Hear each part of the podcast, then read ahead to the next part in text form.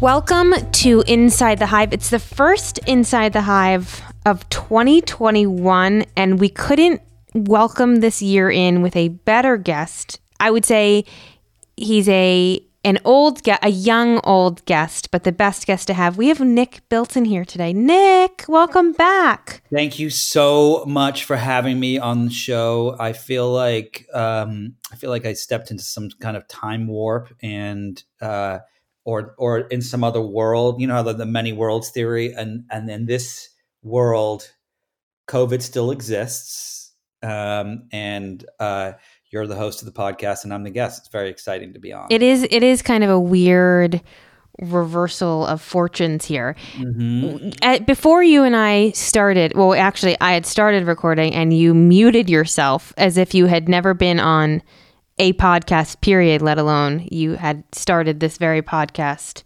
and done it for many many years so i'm glad that you're rusty and i'm glad that we're gonna kind of de-rust you in this very exciting first episode of the year i feel like we have a So lot much to talk about. So much to talk about. I feel like here's where I want to start. This is in the the new year. We're on a new new note, but it, you wouldn't really know it because everything feels exactly the same. Every day feels exactly the same. Where we left 2020 is sort of where we're starting 2021, and we have great hopes for the future. But the problems are real. Uh, they have not magically overnight gotten better, and I just want your view on where we are, where we stand, how you're feeling. I think everyone would just kind of want a, the state of the Nick state right now. Well, you know, it's interesting. If you and I would have had this conversation a month ago, I think I would have had a much rosier view of 2021. I think we, you know, we realized then that Trump was not going to be able to steal the election uh, through the numerous ways he attempted to. Um, this was a month ago, I'm saying. Uh, we, you know the vaccine had was being approved numbers were down you know it, we were just uh, 2 months away from Biden being the next president and Kamala being the next vice president. It just it just felt it felt exciting and new. And then we were hearing that there were going to be 20 million people by the end of 2020 who would be vaccinated in the United States. We were hearing that people you know in the first wave and the second wave and the third wave all these different folks would be you know by the summer of next year pretty much everyone in the united states would be covid free and now it turns out that none of that is actually true. There have only been 2 million people uh, by the end of December who have been vaccinated. Um, you know, when I saw? What number I saw, and this may be totally wrong, both in in its uh, original form and how I'm repeating it. So I'm just telling you this may be really doubly wrong, but I think this is right. I saw someone say that at the current rate that we're vaccinating people, it would take 10 years to vaccinate the United States. That is correct. Exactly 10 years at the rate that we are. You know what? I mean, it's it's so frustrating. Operation Warp Speed, which Trump took all this credit for and had absolutely fuck all to do with. Um, you know, it, it was Uh, Operation Warp. He didn't. He didn't manage Operation Warp Speed in England or China or Germany or anywhere else. So, it, and it was the drug companies that developed this stuff. And his only job, and his own, his administration's only job, was to get it out to the American people. And in reality, when it came to to his part in the play, just complete and utter failure. You know, there's there are millions and millions of doses of the vaccine in this country sitting in freezers because they don't know how to distribute them. The states don't talk to each other. The cities don't talk to each other. Um, I, and something I heard this week from a doctor in LA, a, a really, really reputable doctor in LA, he said that the most frustrating part is that because the government bought up all the vaccine, uh, because they wanted to show that they were ahead of the curve, the local doctors can't buy up the vaccine to give to their patients because there's none. They're all owned by the government. And so it's just it's like it's the perfect cherry on top of the disaster of this administration that literally cannot end uh, soon enough. So that's my rosy picture of the beginning of 2021. I will say uh, that um, you know for the first time in four years, I think in a couple of months, in probably in a couple of weeks, sorry, we won't actually be talking about Donald Trump um, that much. Maybe you know he'll like send a dick pic that you know will get picked up on Twitter or something oh. stupid. But he, but I just think he, I think he's going to really stay out of the out of the out of the media just for a little bit. I don't think the MSNBCs and the Foxes and the CNNs of the world cannot talk about him because their ratings will go down. But I think for a little while we'll get some some much needed peace and quiet from the worst president in the history of the United States of America. Well, I can definitively say that on the first day of this year, you've given me the worst image of 2020 eh, just in that that statement of of why Donald Trump may still be relevant. So thank you for that. You brought up something that I think I've been thinking about a lot, but I've been I forgot about. So thank you you were saying that that the president basically had one job and the drug companies did their job. They created this vaccine in, in, record time and it's incredible that so many drug companies have come through and done that. It's amazing what science can do when all the eyes and money and attention in the world are on one cause.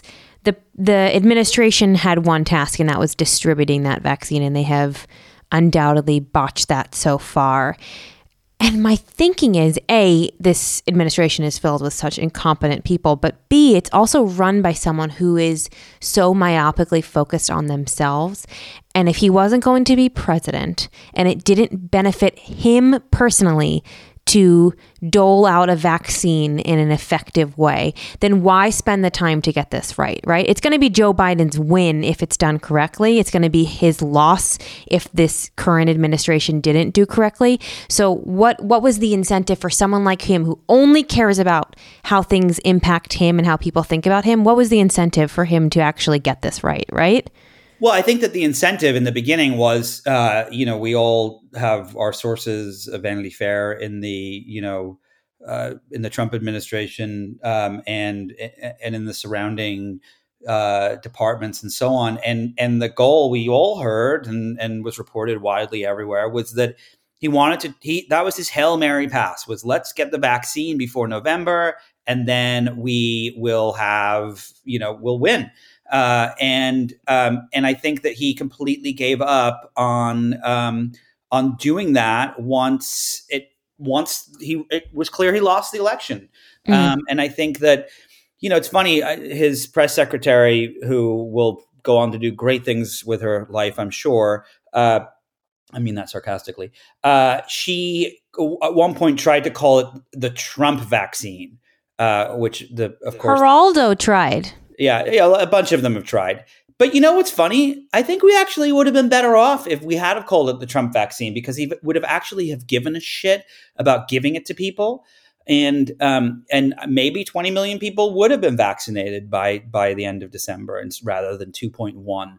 And so, you know, look, I think it is just so clear. What's so astounding to me is I remember, I remember how how shaken the world was, how shaken America was, how shaken we all were on 9 11, right? There's a 9 11 that happens every single solitary day in this country because of COVID. Mm. And and he's playing golf. That's it. It's just it, it's just mind boggling to me that that he, uh, just how blatantly he does not care about other people's lives.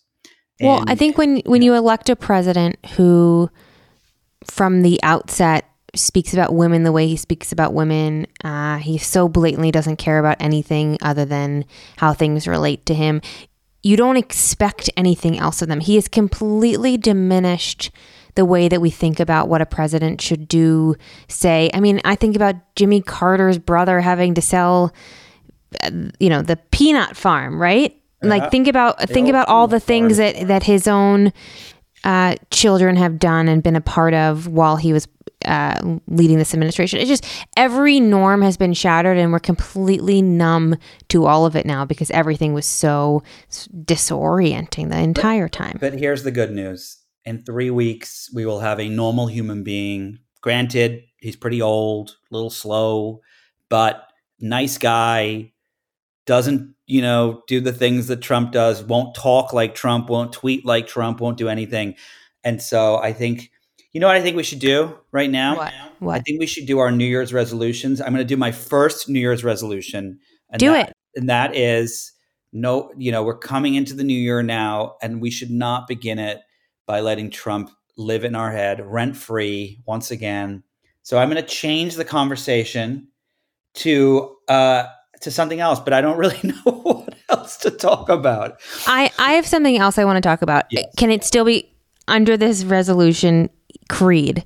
Can we still talk about politics, but just a different kind of politics? Yes, local politics. Local politics. All politics are local, right? Yeah. I am in a new locality in large part thanks to you.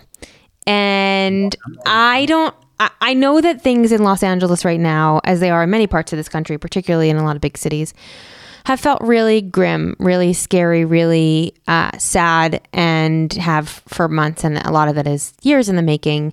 Uh, I think that COVID and a lot of the BLM stuff that we experienced earlier this summer have brought a lot of that to the head. But you and I were speaking earlier today, and you had some real hot takes about what's going on in Los Angeles. Can you fill me in as someone who is new here? Well, it's interesting. I think what the problem with Los Angeles is an amazing city, um, and it has a lot of very unique problems that that a lot of other cities don't have um, of this size. Maybe New York is probably pretty similar, but but what is interesting about Los Angeles is it has grown uh, exponentially over the last several years. It has, um, you know, specifically through the pandemic, the cost of of living has gone up dramatically. you know, house sales uh, and house renovations have been on par statistically and numbers wise with um, with the housing boom of 2006 2007 um, and homelessness has of course gone up with that and crime and so on. And i think that the the problem with la that is so that you know stands apart from a lot lot of other cities is that it is a progressive city with progressively elective uh, politicians. And i think that you can see the unraveling of Los Angeles um, in real time because of the, the the people that have been voted in. And so, for example, uh, the new district attorney uh, George Gascón, who uh, used to be the district attorney in San Francisco, who is uh, uh, you know as progressively liberal as as one could get. Um, I I have friends who are in Hollywood, who are reporters who cover the city, who are uh, people you know who raise money for politicians and so on, who are terrified by this guy and his um, his beliefs around crime. He he wants to essentially strip strip away most things uh, that um, that criminals uh, that stop criminals from from from doing things that they're not supposed to. Like it, it it is so unbelievable the things that this guy is pushing this new DA, and I think that you you you look at the city, and I have to say this. This is I never thought these words would actually come out of my mouth, but for the first time in my life, I want to vote for a Republican mayor of Los Angeles. I I don't believe. I think that the uh, the liberal approach to managing a city of this size is not working. Uh, and I think that there needs to be there just needs to be a, a, a new rules put in place and, and and just a new way of thinking that it's so clear that this one is not working. Um, and I just have had this realization. I, I've realized in some respects, and I know I'll get a lot of hate tweets about this and whatnot, but I, I think that conservatives can actually be quite effective on a local and state level and are diabolical on a federal level. Um, and and a lot of people I know have been saying this lately that the they look at what's happening in these big cities, New York, Chicago, LA, uh, and I'm not going to say Trump's right because I think the rhetoric he uses is just ridiculous. But I do think that um, that you know, look, there's no question that the the the way people are incarcerated, the way the prisons work, all these different things are problems that need fixing. But you're not fixing them by not arresting criminals. Uh, there just needs to be new approaches taken, and they're not happening. And it's it's just been kind of astounding to do the research and reporting to, to realize just how badly it, it, it's run in LA. This is Inside the Hive. Hi, it's Radhika Jones, editor in chief of Vanity Fair. If you love digging into the week's political headlines, subscribe to Vanity Fair. Our reporters take you behind the scenes of some of the biggest stories from the campaign trail to the halls of Congress. Just for our Inside the Hive listeners, save 15% on a yearly digital subscription to Vanity Fair with promo code POD15. That's vanityfair.com, promo code POD15 for 15% off one year of all you can read, watch, and hear.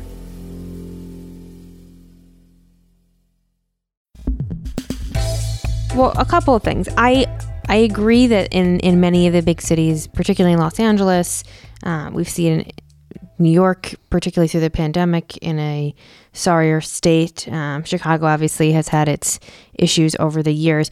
I, I think that what's happening in these major cities is untenable. I don't know that a Republican mayor would be the the solve. I'm curious. I, I want to ask you why you think it would be.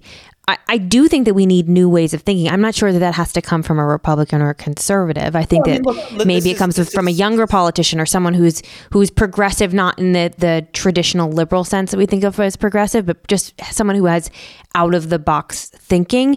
But I'm curious why. y- I'm surprised, as someone who knows you, to hear you say that you could even vote for a Republican, and it's I'm intrigued. So I, I just want to hear you out on it. I, I, I just look at some of the rules that uh, the new DA is trying to push forward. He he wants to make it so that um, uh, there was a, a proposition called Prop 25, which was going to eliminate cash bail uh, unless there's a violent crime, and and voters voted against this proposition in LA. And what it essentially meant was that if you were to uh, break into someone's home while they're home and you don't injure them, uh, you can literally be arrested and get out that same day, and then you won't have your hearing until uh, you know months later or so on. You could break into their home a hundred times, uh, and there would be no bail, uh, and you would not get in any trouble. He wants to eliminate the concept of trespassing, literally just get rid of it. Um, there's all, all these insane things that uh, you know I think are just the wrong uh, the wrong approach. There's there's all these. I mean, this is a DA who famously, and I have no idea how this guy won, but famously, um, all the people who worked with him in San Francisco, London Breed, and so on, uh, wouldn't endorse him t- uh, for to be DA in in um, in LA. And I actually think he probably won partially in, in large part because of the Black Lives Matter movement. And I completely understand that one thousand percent and and how people saw this as an opportunity. But you know, one of the things that's happened is with as a result of of, of that with the, the defund the police, for example, which all ties into this conversation. Uh, the the LAPD was defunded 150 million dollars. Do you know what they got rid of with that 150 million dollars? Homeless outreach. So they've literally gotten rid of their homeless outreach divisions, right? So or completely gutted them. And so you you have a city where you have 66,000 homeless people uh, and we've now gotten rid of that aspect of of of the LAPD and and it's just it just none of it makes any sense. I I completely understand what you're saying that there can be progressive conservatives and so on. And I I hope that that is someone who runs for mayor of LA and for these other cities or that there's someone who is liberal in in some of their thinking but more conservative in other aspects. But I just think that when I look at the state of these locally run cities, uh, it's just astounding. I mean, look at New York, the, the, all the videos on, um, that are on social media right now of just the chaos there. Um, and look, I know it's not as bad as as the Fox News wants to make you believe, but I just think that I think we're at a point where um, we're seeing how some of the decision making by these local government officials um, is just just not working, just completely working. Sure. I, I also think that like the portrayal of some of these big cities, especially of New York in the last couple of months where everyone was kind of saying it was this hellscape chaos zone. It, it doesn't seem from from our friends who are there, our colleagues who are there, that it's as scary as people are portraying it. But no, it but definitely there's, there's, data points that show crime going up. I mean, that's totally that's undeniable, right? Totally. I, 100% and I think um, it, it is a problem that has been completely exacerbated by the pandemic, but it is certainly not something that uh, is completely new and something that will go away once we do normalize from the pandemic. It always, this conversation always makes me a little sad because when we talk about you know we need new fresh ideas to come in right or we need a progressive idea to win out the reality is and this is both local and federal uh, in national politics and in city politics all all across the board you can't win a race as a progressive who has new ideas because you don't have the money behind you. You don't have the infrastructure behind you. It is really, really difficult for a new young person to actually win an election. You can have the best ideas, you can have the brightest minds, and those people just can't get elected. It's it's not it doesn't never happen, but it is very rare, and that makes me feel like our system is just so broken. And never do I think about that more than when I think about the Senate, right? Oh yeah. We are watching very old white men, most of whom deny that COVID was in existence or at least a big problem, who have now all gotten the vaccination before anyone we know has gotten the vaccination. And we have Mitch McConnell still, for now, uh, as the as the head of the Senate, and it just makes me feel like if you can't vote Mitch McConnell out, then no one has a chance, right? This man has a record of being so callous, of being so cruel, of of this week alone fighting tooth and nail to not give hurting Americans $2,000, only giving them $600. Many of these people don't qualify for unemployment benefits. Many of these people have not gotten a paycheck for months and months and months and months and months and has stood up against even the president who is calling for a $2,000 check for these people. He has stood in the face of someone who he has been so blindly loyal to over the last 4 years.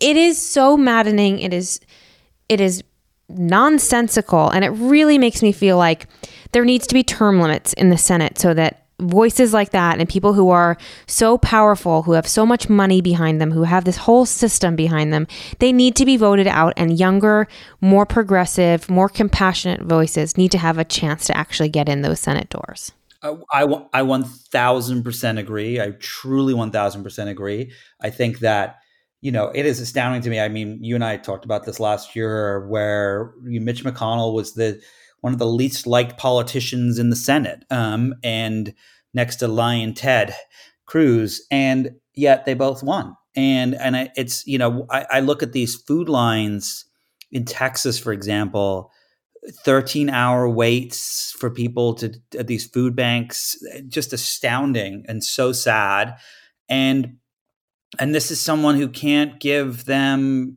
$2000 i mean it's it, what difference does it make to him? It makes none, absolutely none. I mean, and I, I hope, I pray with every ounce of my being that that he loses Georgia as a result of this. I don't know if that will happen. I doubt it will, but I do hope for that. And I think that at the end of the day, that the term limits are needed. You know, I, I think that the uh, that you you need completely. And this look, I if you rewind back to I don't even know how long ago it was that you and I spoke about this, but when we were talking about you know when Buttigieg and and Kamala and everyone was on that stage running for uh, for for president, um, and they were all you know running up against Biden. My I th- and I believe yours too. Least favorite pick was Biden, and we were like, he's an old white guy. He's been doing this for 50 years. Like we want new blood in there, fresh people.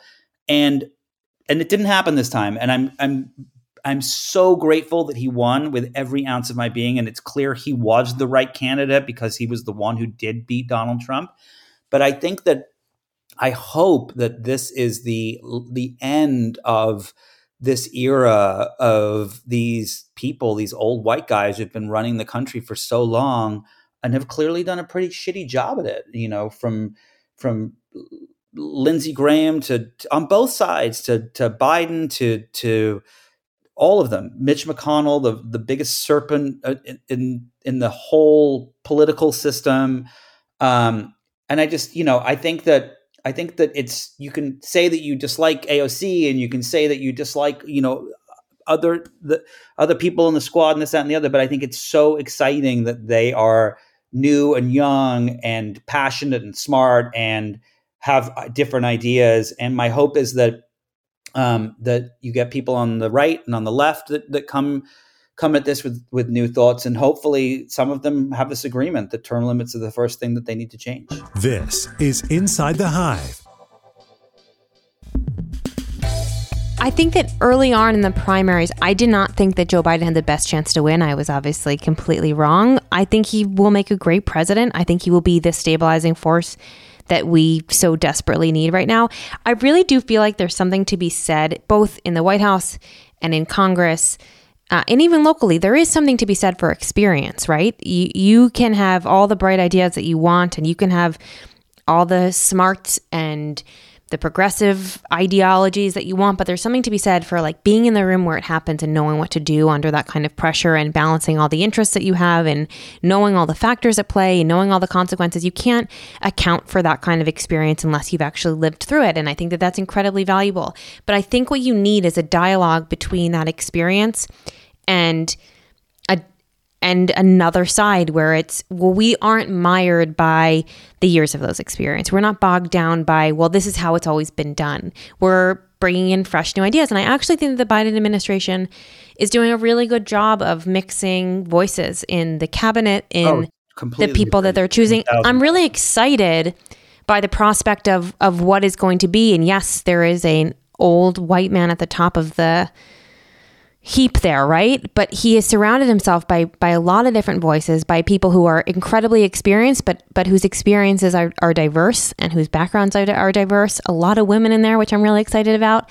and um, I just think that we're in for something that feels certainly different than what we've had over the last four years, but but different than what we've had before in general. And I think that that can be taken forward into what comes next after this administration too. I hope it is. I one thousand percent agree. I think. Look, I I, I will um, eat dirt here and say, you know, I think I probably got it wrong with Biden. Uh, I think that um, you know I was excited went back a couple of years ago when that stage was a lot of people. I was excited by the idea of a Pete Buttigieg uh, who I think is incredibly smart and I think will be in politics for a long time, barring him doing something, you know, ridiculous or you know dumb, which I don't think he would is even capable of doing. I was super excited by Elizabeth Warren and her ideas, and um, uh, especially around federal spending and and taxes and so on. Um, and you know, of course, incredibly excited about Kamala, and and so I think when I looked at Biden next to them, I was like, I don't want that guy, I want them. And we you know we're going to get them uh, for the most part um, and and and more. And i think like seeing the you know the people that he is going to bring in who are hispanic and people of color and the fact that the, the vice president is going to be a woman of color i think there's no way that uh, we're not going to see uh, it's not going to be the traditional white guy running the country kind of thing. It's going to be a completely new, new version of it, which I think is super exciting. Um, my big worry, I think, when I think about what's next is, I mean, we you know, it'll be all depend on what happens in Georgia. If we can somehow pull something off because Stacey Abrams is Superwoman, um, you know, things will be great, and hopefully we'll be able to ram a bunch of stuff through before um, we lose the house in two years or whatever is going to happen. But I do wonder what's going to happen in four years. And I know that's getting ahead of ourselves a little bit, but you know, I don't think Biden's going to be able to run again. Then um, I think he'll be way too old, uh, and um, and it'll be interesting to see if he who shall not be named tries to go again, or if it's if it's some other slimy scumbag on the right or I don't know. Um, it's going to be it's going to be interesting figuring that out because I know that those are the conversations that are already starting. Um, you know, in the on the the Democratic side and the Republican side. Um, and uh, you know we're going to start to see that stuff play out pretty quickly, even though it's four years away. Sure, and also never say never about Biden four years from now. You talked you know, probably two years ago about Biden being too old to run this time. So who knows? Anything can happen. What's very exciting to me is that your boys get to see a Vice President Kamala Harris and Stacey Abrams, the superhero of the South. Like those are their their probably first memories of people in politics. And that's just what a cool thing to get to show your kids right now. I just feel so hopeful about that. They probably won't remember our current president, but they probably will remember this next administration. That's very, very cool to me. As we talk about looking ahead to this year and four years from now and beyond, I want to know before I let you go what you're looking forward to covering this year. What are the things that are lighting you up as a reporter? What am I looking forward to covering this year? I mean, look, I think that I, I think that I'm sorry, my toddler is screaming in the background. I'm looking forward to my kids going back to school. Uh, I'm really looking forward to that. Um, I'm very relatable. Forward, I'm looking forward to being able to sit outside and eat and eat dinner or inside. Actually, I take that back. I'm looking forward to sitting inside and eating dinner with Agreed. people. Uh, can you imagine what that's going to be like? No, I we constantly fantasize over here about walking into a crowded restaurant. Like that, that's our like our ultimate fantasy is walking into a noisy restaurant. That's all I want. do you remember uh, do you do you have this moment I have this moment a lot where I'm watching TV and I um and I'm like, oh my god, they're not. Why are they they they're touching each other? Why are they not wearing a mask? Do you have that moment when you watch? Well, we we had it very severely. Our first, actually pre quarantine, but it led us into quarantine. Uh, we watched The Sopranos from the beginning, and there's so much kissing and hugging in that show between relatives. And it was really hard once we were on total lockdown to watch the show because all they do is like they double kiss and it just it really slams you in the face constantly. Yeah when we're watching stuff that's that's pretty much all that i can think about. What what's so funny is i was watching um, when when i was watching uh, you know something from the, like the 1920s and literally my brain at first was like why are they not wearing masks? So it, it's not just uh, it's not just the sopranos. This is inside the hive I look, I'm more excited about the transition to the end of COVID than I am about anything I'm going to be covering in the next four years or year or whatever. But you know, I think that that one thing that will be really interesting, a couple of things. One is um, I think this actually is going to be a big year for cryptocurrencies, um, for Bitcoin and and things like that. Uh, you know, uh, at the end of the year, uh, Bitcoin flirted with $30,000 a Bitcoin. Like that's insane. It's totally insane to me that that is, uh, um, that's how much it is. And I'll give you, I'll tell you a little story that, that I was thinking about, uh, um, as I've been following the rise of all these cryptocurrencies over the last few months. Um, there was, I remember uh, almost 10 years ago, uh, eight, nine, 10 years ago, I did a story on this guy, uh, Laszlo. I forget his last name, but I was at the New York Times at the time, and he um, he was the first person to ever uh, do a transaction with Bitcoin, and he had been mining for Bitcoin on his computer at home.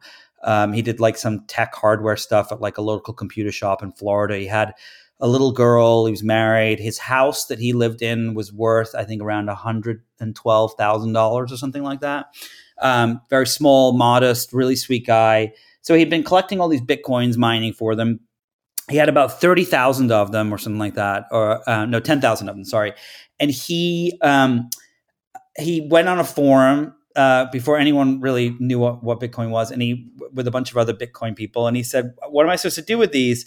and uh, he said, "I will." Um, I'll give someone to I'll give someone these ten thousand Bitcoin if you buy me a pizza and send it to my house. So some guy in England uh, it says, "Give me your address. Um, uh, tell me what pizza you want." He orders two Papa John pizzas with the the really delicious like garlic cream sauce that you that you get to dip it in. Uh, about thirty bucks or so. Uh, they showed up at his house, and he sent the guy the thirty the the, the ten thousand bitcoins. And I interviewed him for the story, and his wife had said, like, is this really illegal? Like, what are we what we're doing? Those ten thousand bitcoins today would be worth around four billion dollars or something like oh that. Oh my god, it's just insane. Um, I remember when I did the story on him, uh, the those Bitcoin would have been worth um, around six million dollars. Uh, and and the fact that they've gone up to to almost six billion at this point is just insane. And so I don't know. I feel like it's it's something that's going to continue to to to push the boundaries, and it's something that's here to stay. That's really interesting. I think another really interesting thing is um, we are going to see more um, uh, about the you know social media um, facebook amazon all these companies um, the justice department um, i think i don't necessarily know if they're going to end up um, being broken up or taken down um, especially especially facebook um, but i think it's going to be an interesting story to cover and of course i'm actually probably going to be doing probably a little bit more uh, looking at kind of some local politics stuff. I think it's really fascinating to see how um, how these cities are changing and being run and so on, um, and um, based on who's been elected. And uh, I'm really interested in kind of digging into that a little bit more. What about you? Oh, well, I mean, everything that you just said is fascinating to me. I can't wait for you to cover it because you will cover it uh, not only because it's important, but because you have a very special mind and you know how to make stories that are complex or confusing just really juicy and interesting. So Thanks. I'm very excited I'll give for you all a of it. Bitcoin for that compliment. If you can hook me up with that pizza deal, that's like the real service journalism you could do is is tell us how we can get the kind of deal that that pizza orderer got. Yeah, I know, right? That's what I'm I'm most interested in figuring that out. I mean, look, we have a new first family, right? And they are a very different first family than the one I've been covering for the last four years, but they are very interesting.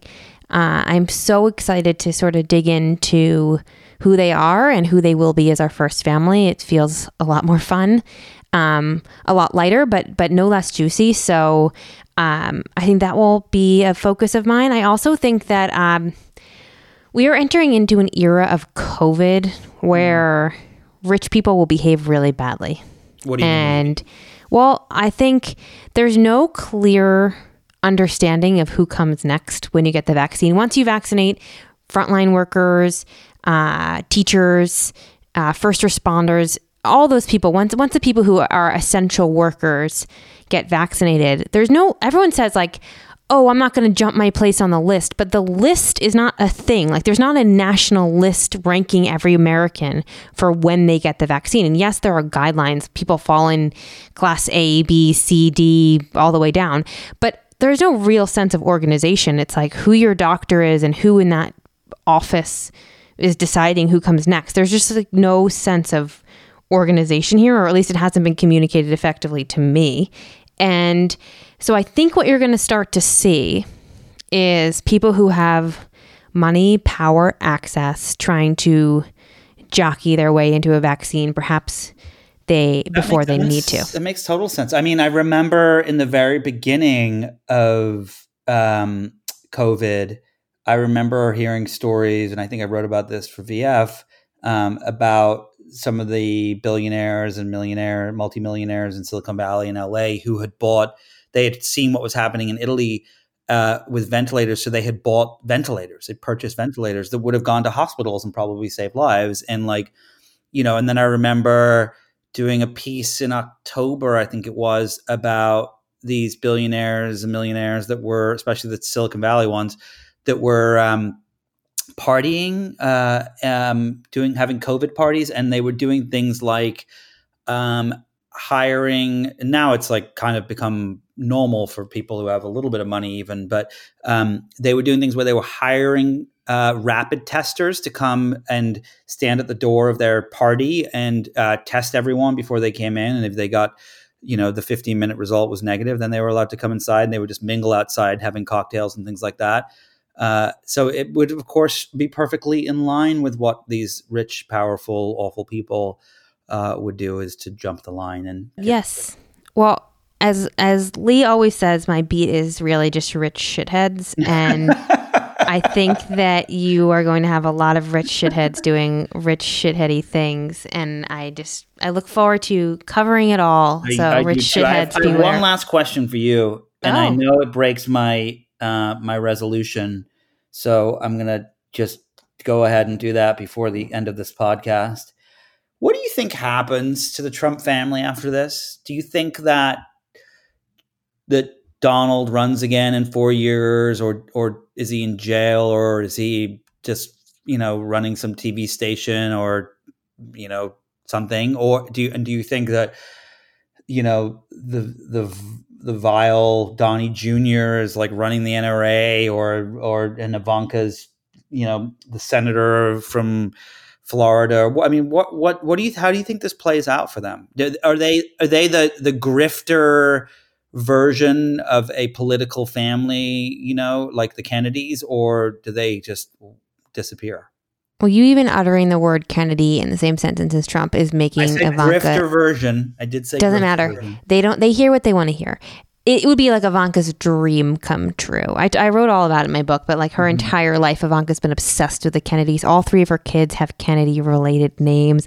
She went to high school first where Jackie Kennedy went, and then where John Kennedy went, and you know all sorts of weird connections. Um, and she loves it. But I do not think they become a political dynasty. I think nothing and everything happens to them. I don't. I don't. I really don't think that any of them end up in jail. I do think that they I, will I don't be. think in, so either. I don't. I do think that they will be investigated by state's attorney general like crazy, and I think that they will be fined and perhaps banned from doing certain kinds of activities the way that they were. I just like never want to repeat this enough. There's never enough repeating the fact that they were stealing from their own charity or, and now cannot have a charity and cannot sit on a board of a charity. Do you know how reprehensible you have to be as a human being for that to be the case? So I think that they will they, they will suffer the kinds of penalties and fines that they have suffered um, through state attorneys general in the past.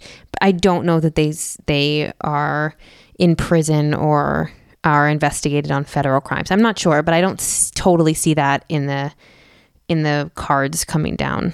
Um, I think that there is a possible f- future in which Don Jr. does do something like try and run the NRA. I think there's a possible future in which Ivanka does try and run f- for office in Florida. I think both of those things could could happen. I think both of them those things could not happen. And I do think that there's some sort of media contract in the works for President Trump. I do not think he tries to run again in 2024. I think he uses that as a marketing device, but I don't think he hates the job, right? Uh, he hates it and he already lost. No, but he hates. He he, he hates. If He hated loves to have job, won. Walk away. He loves the power. Yes, but I think he can have the kind of power that he wants, which is really just ego driven power rather than actual power, by having a television program on Fox News and a, and a syndicated radio show and a gigantic two book deal. I think that that's the kind of power he feels comfortable with. And it lets him have ratings that he can brag about and money that he actually cares about. And I think you see him buy a bigger house in Palm Beach that's bigger than his Mar a Lago uh, cottage. And I think you see him making a ton of money off of his media deal. I don't think you see him actually running in 2024, but I think you will see him threaten to do so It for years me- and years. It makes me so sad that um, that he won't suffer real repercussions that I think he deserves for the things he's done. Um, it you know to to think about him, uh, you know, just being a famous, being more famous and making more money and you know having an even bigger voice or equally as large voice or something similar just from a from an existential uh karmic point of view just bums me out. But maybe maybe he'll just you know just eventually people will stop to give a stop giving a shit what he says and that'll be the worst thing that'll ever happen to him. Well, life is unfair and the history books will get it right. That's really how I feel about this. That that eventually he will become irrelevant and that is a fate worse than anything for him. And the history books will write about him the way that you and I talk about him and the way that we all feel he has governed this country and what we've descended into and and that will be the last word on him. He will not have his last word. And I think that that will be the the exhale that we're all looking for.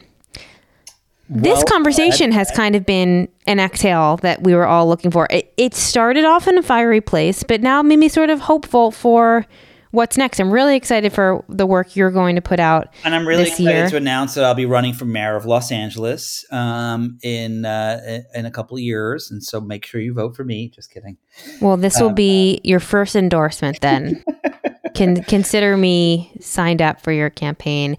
I'm also really excited to have you back here as often as you'll come back in 2021. It's my pleasure to, to, to come on. You guys have, have been doing an amazing job. I love your guests. Um, I hope everyone subscribes and and uh, says nice things on social media. Oh, there's there's one thing. I think we're going to use social media less this year. I already do way less. I think I think I think the pandemic was like the dead cat bounce for people being obsessed with social media. And once it's somewhat over, we'll be out in the wild, just enjoying the sunset rather than taking pictures of it. I, I hope to like never see my phone again once I leave the house personally. but until then, I will be on my phone 20 hours a day, just in a, in a rabbit hole that I have no idea how I got down. Nick, thank you. I really, really appreciate this. Have have a great last few hours of 2020, the fucking worst year ever, and uh, and 2021, here we come. Onwards. Onwards. Thank you, Nick. Thank you to our guest, Nick Bilton, and of course, my co host Joe Hagan. If you enjoyed this conversation, be sure to listen and subscribe to other great episodes of Inside the Hive. You can find those on Apple Podcasts, radio.com, or anywhere you get your podcasts. And don't forget to leave a nice review while you're there. Thanks to the folks at Cadence 13 for their great production work. And of course, thanks to our sponsors.